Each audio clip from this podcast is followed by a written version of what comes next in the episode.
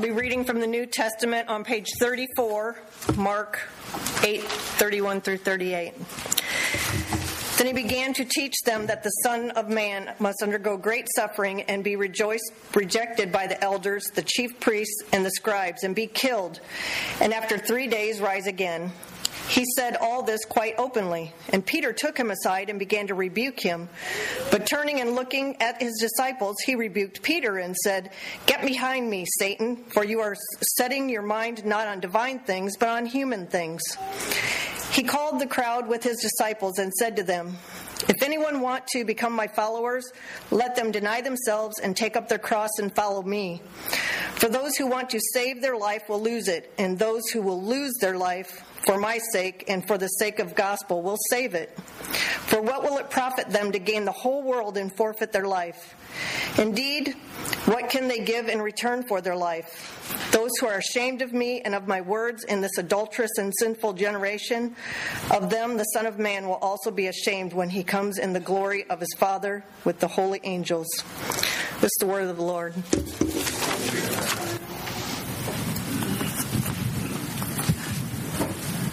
As I mentioned uh, about last week, we talked about preparation. That one of the first steps in following in the way of Jesus is preparation.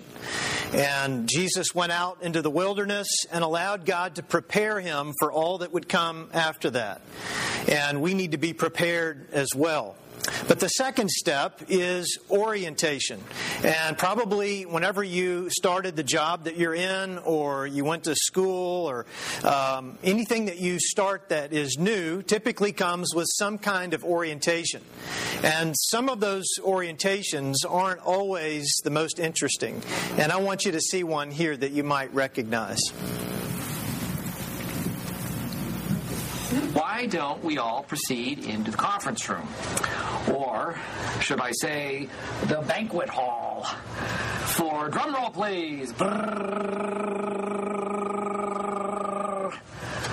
The official merger day, all family welcome breakfast. Come on in. I've created an orientation video especially for you newcomers. But it's not like any orientation video that any of you have ever seen.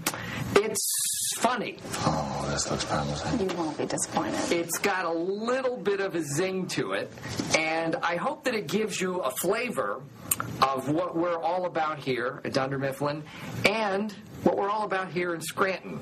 So let's just all laugh together and watch Lazy Scranton.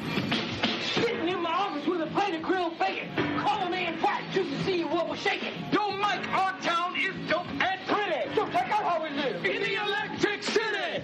Call control if you're bit by a spider, but check that it's covered by your health care provider. It reminds me of the orientation video Michael showed on my first day the Scranton Witch Project. I am so scared when people don't label their personal food. Plenty of space in the parking lot, but the little cars go in the compact spot. Spot, spot, spot, spot. Well, so far, I think it is killing. I thought it would either be an A or an A plus, but I completely forgot that there is an A plus plus. Have you ever been that?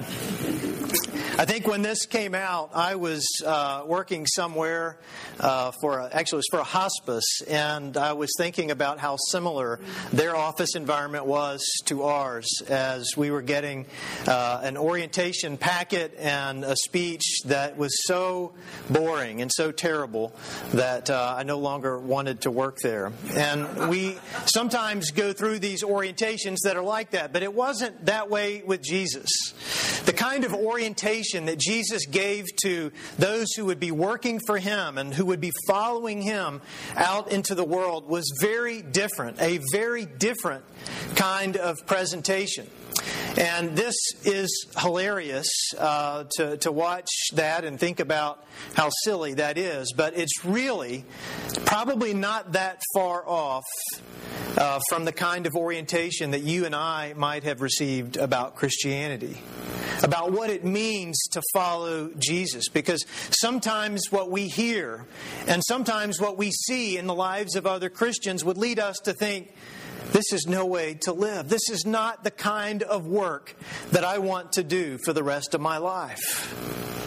Jesus left no doubt about what was ahead for his disciples. And in his presentation, uh, just in these two or three verses that we've heard from Mark, there are at least three different parts or three components, very simple things that we are to do that we might find in the midst of them are very difficult as well. The first one that Jesus mentions to the disciples is that they were to deny themselves.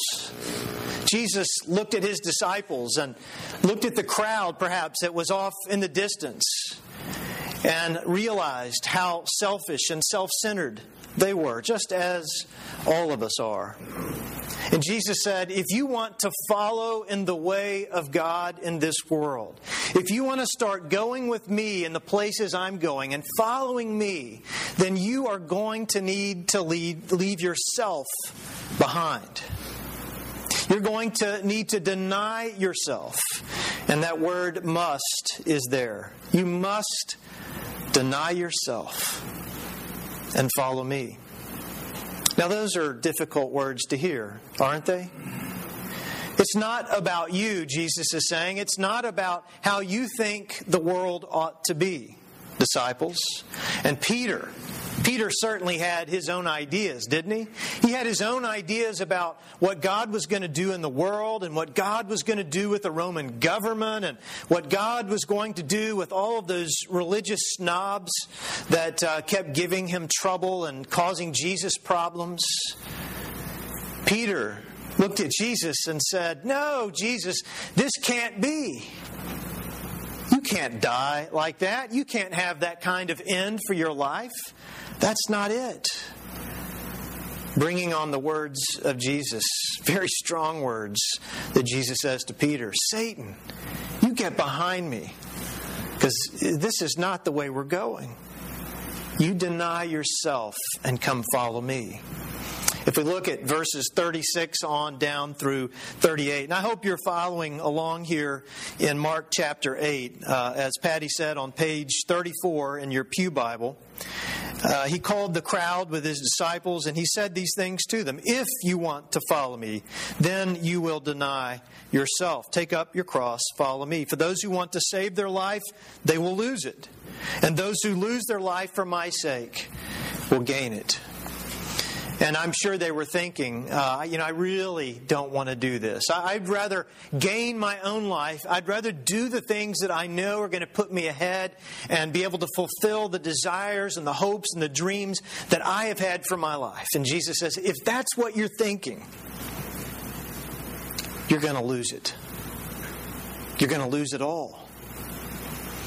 Jesus said, Don't do that. Come and follow me by denying yourself. Why is that so hard for us to do?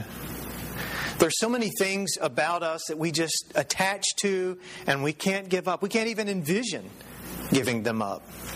Richard Rohr uh, has written a, a great word about selves. And he talks a lot in his writing.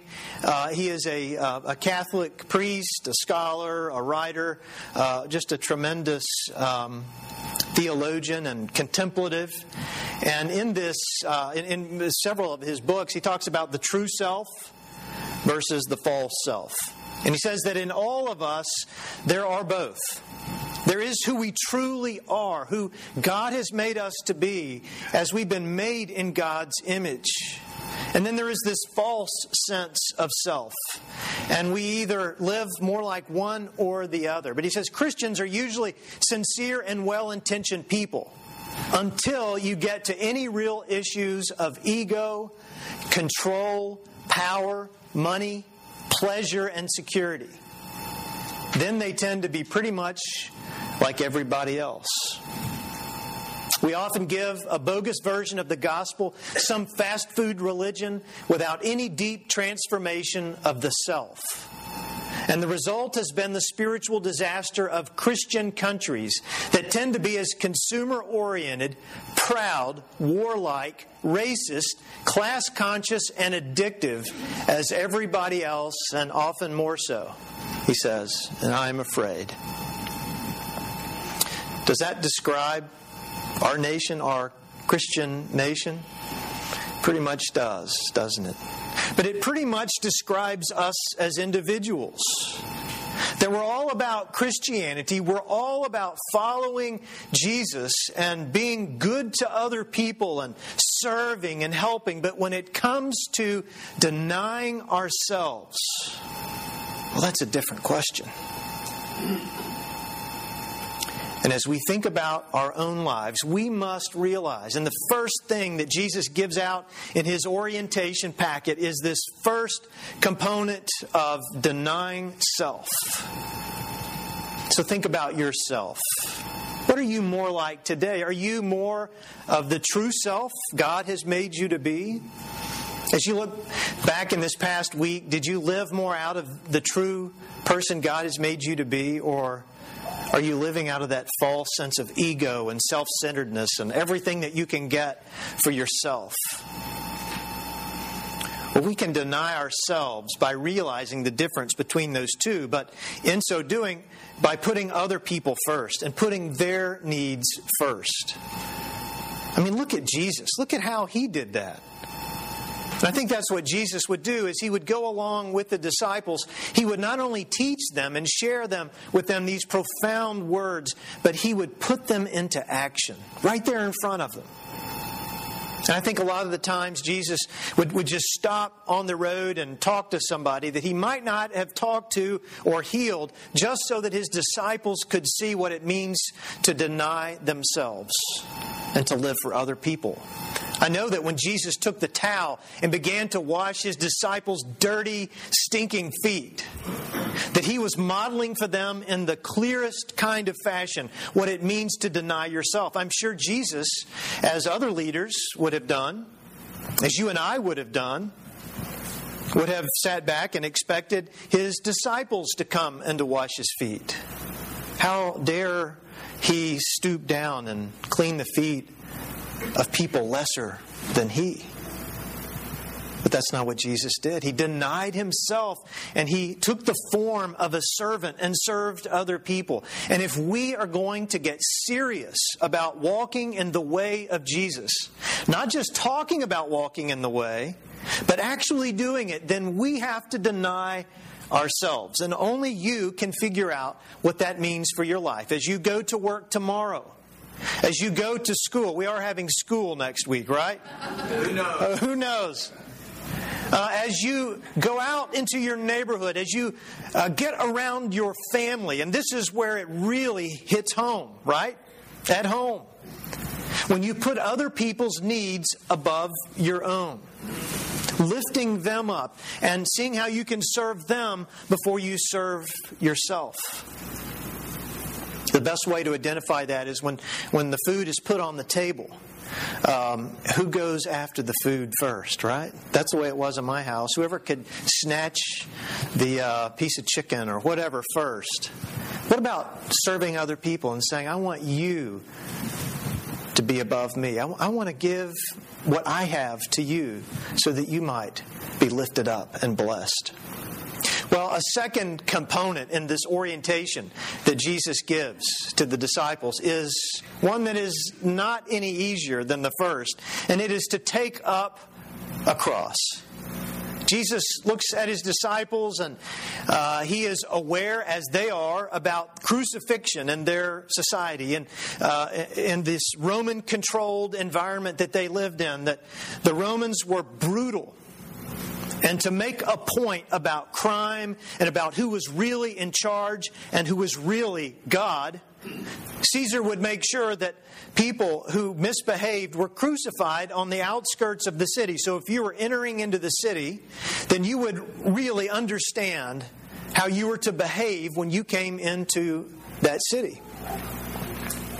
And so Jesus is saying to them, if you're going to follow me, you better be ready to take up your cross.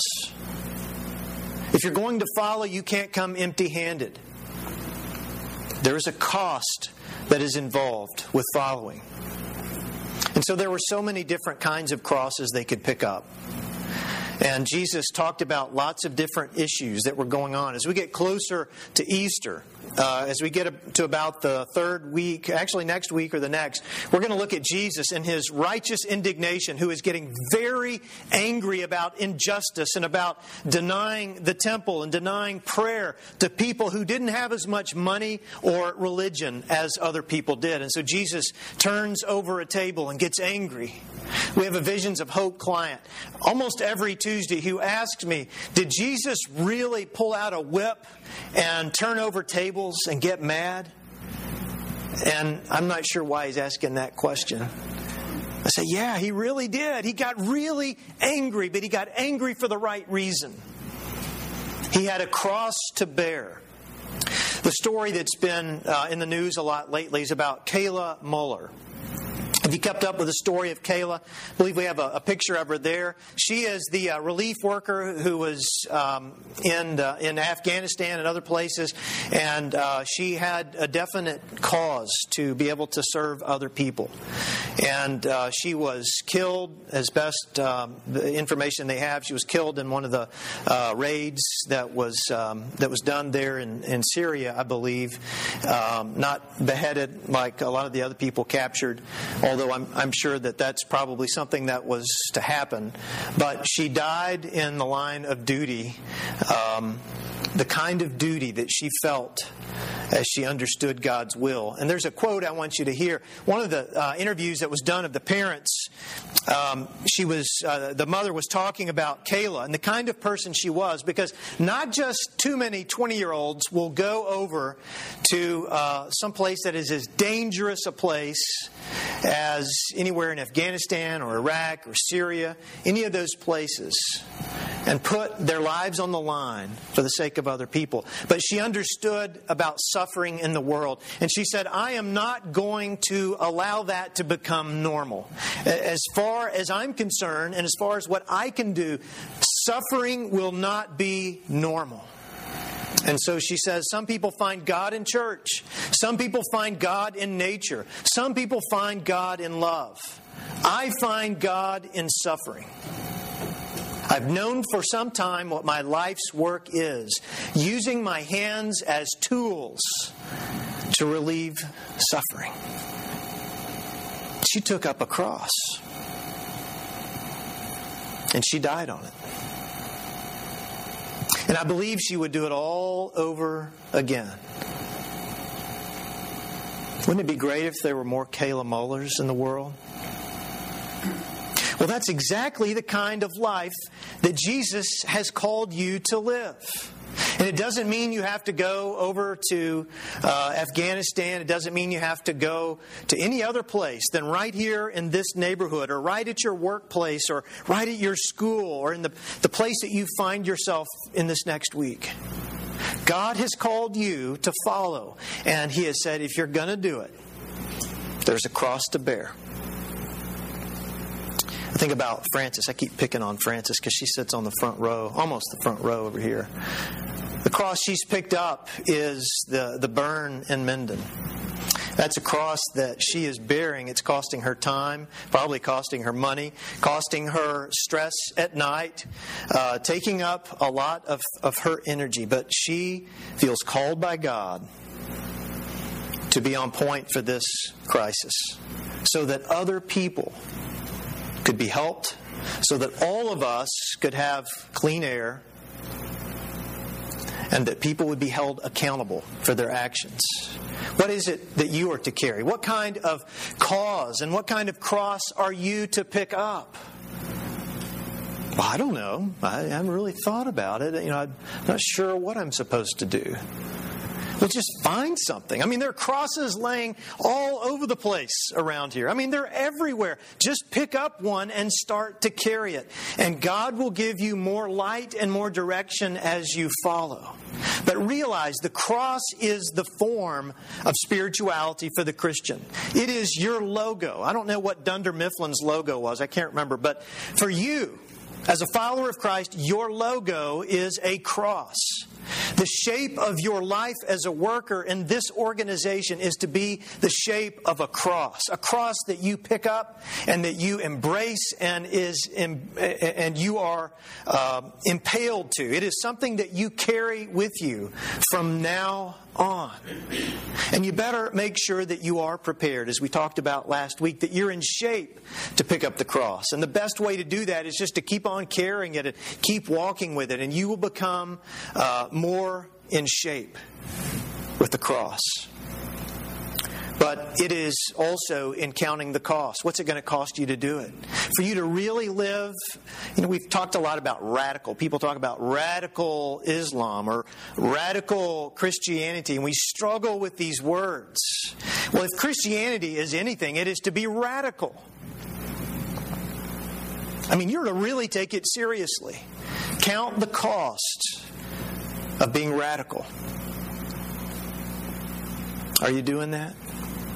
Maybe the reason there aren't enough fully alive Christians these days is that we've counted the cost and said, I don't want to do it. It costs too much. Be sure you're all in. Every bit of you, like Kayla, is in. And watch Christ. Watch how he picks up his cross and learn from that. Well, a final component I think that we would hear in Jesus' orientation, or that we do hear as he gave it to the crowd, to the disciples that day, is follow me. Again, that's pretty simple, right? Sounds simple. Simple statement. Maybe not so easy to do at times. Follow me. Jesus said, okay, it's not enough for you to deny yourself. That's great. Deny yourself. You could go out in the desert and live a life of self denial. And it's not enough to take up a cross. You could take up a cross and stay inside all day long, and no one would ever see it. Nothing would ever be done uh, about that particular cause or the, the burden that you bear. No, the next step is to follow me. Come, follow me, Jesus says. Don't follow yourself. Don't follow other people. Don't follow the expectations of the world around you. Follow me. Come in my steps and follow after me. And that was Peter's problem. He learned it finally. Took a few lessons, but he finally got it.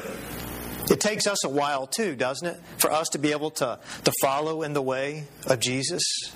This past week it was icy, you know, and snowy, and we uh, uh, were out uh, had the dog out and just kind of running around, and um, the dog got kind of close. His name is Duke, by the way. I want you to be on a personal basis with him. Duke is his name. Um, he was out running around and uh, looked like he was getting ready to just take off for Wallace Lake. Um, we were just on the edge of it, and he was running towards it. And uh, I started to go after him, and I realized I saw some steps where somebody else had been out there walking, and I, I stayed in those steps because I didn't want to step somewhere no one else had stepped. I didn't want to step off into some thin ice and you know be knee deep or even beyond that in the water as it was uh, freezing water. I didn't want to do that. I wanted to go in the right direction. And I think uh, Jesus has given us the steps that we are to follow in this world, hasn't he? He doesn't want us to wander off of that pathway. And if you look at Carrie's painting, you see there is a pathway to go. If you go to the right or go to the left, you might go somewhere you shouldn't be going. But there is a compass that's on there that tells us what true north is. And if you look at Jenny's painting, you see what it takes to walk that path. It's surrender. God, your way is better than mine, and I'm going to follow after you in the way that you are going. And it's not always easy. Rarely is it easy. And it's lonely at times as you're walking that road that your friends, your coworkers, other people might be going in a different direction. And it can be lonely to walk in the way of Jesus. But Jesus calls us to keep on going, to keep at it, to give Him our full attention, all the while remembering the destination that God has given us. There's a, a neat quote by uh, Dietrich Bonhoeffer. He says, To deny oneself is to be aware only of Christ and no more of self, to see only Him who goes before and no more the road which is too hard for us. That is my prayer for you as we continue in this season of Lent. That this next week would be a week of orientation for you. And it is hilarious to think about um, orientations like at Dunder Mifflin. But the orientation we have is serious business. It is the work God has created and called you to do. Let's pray.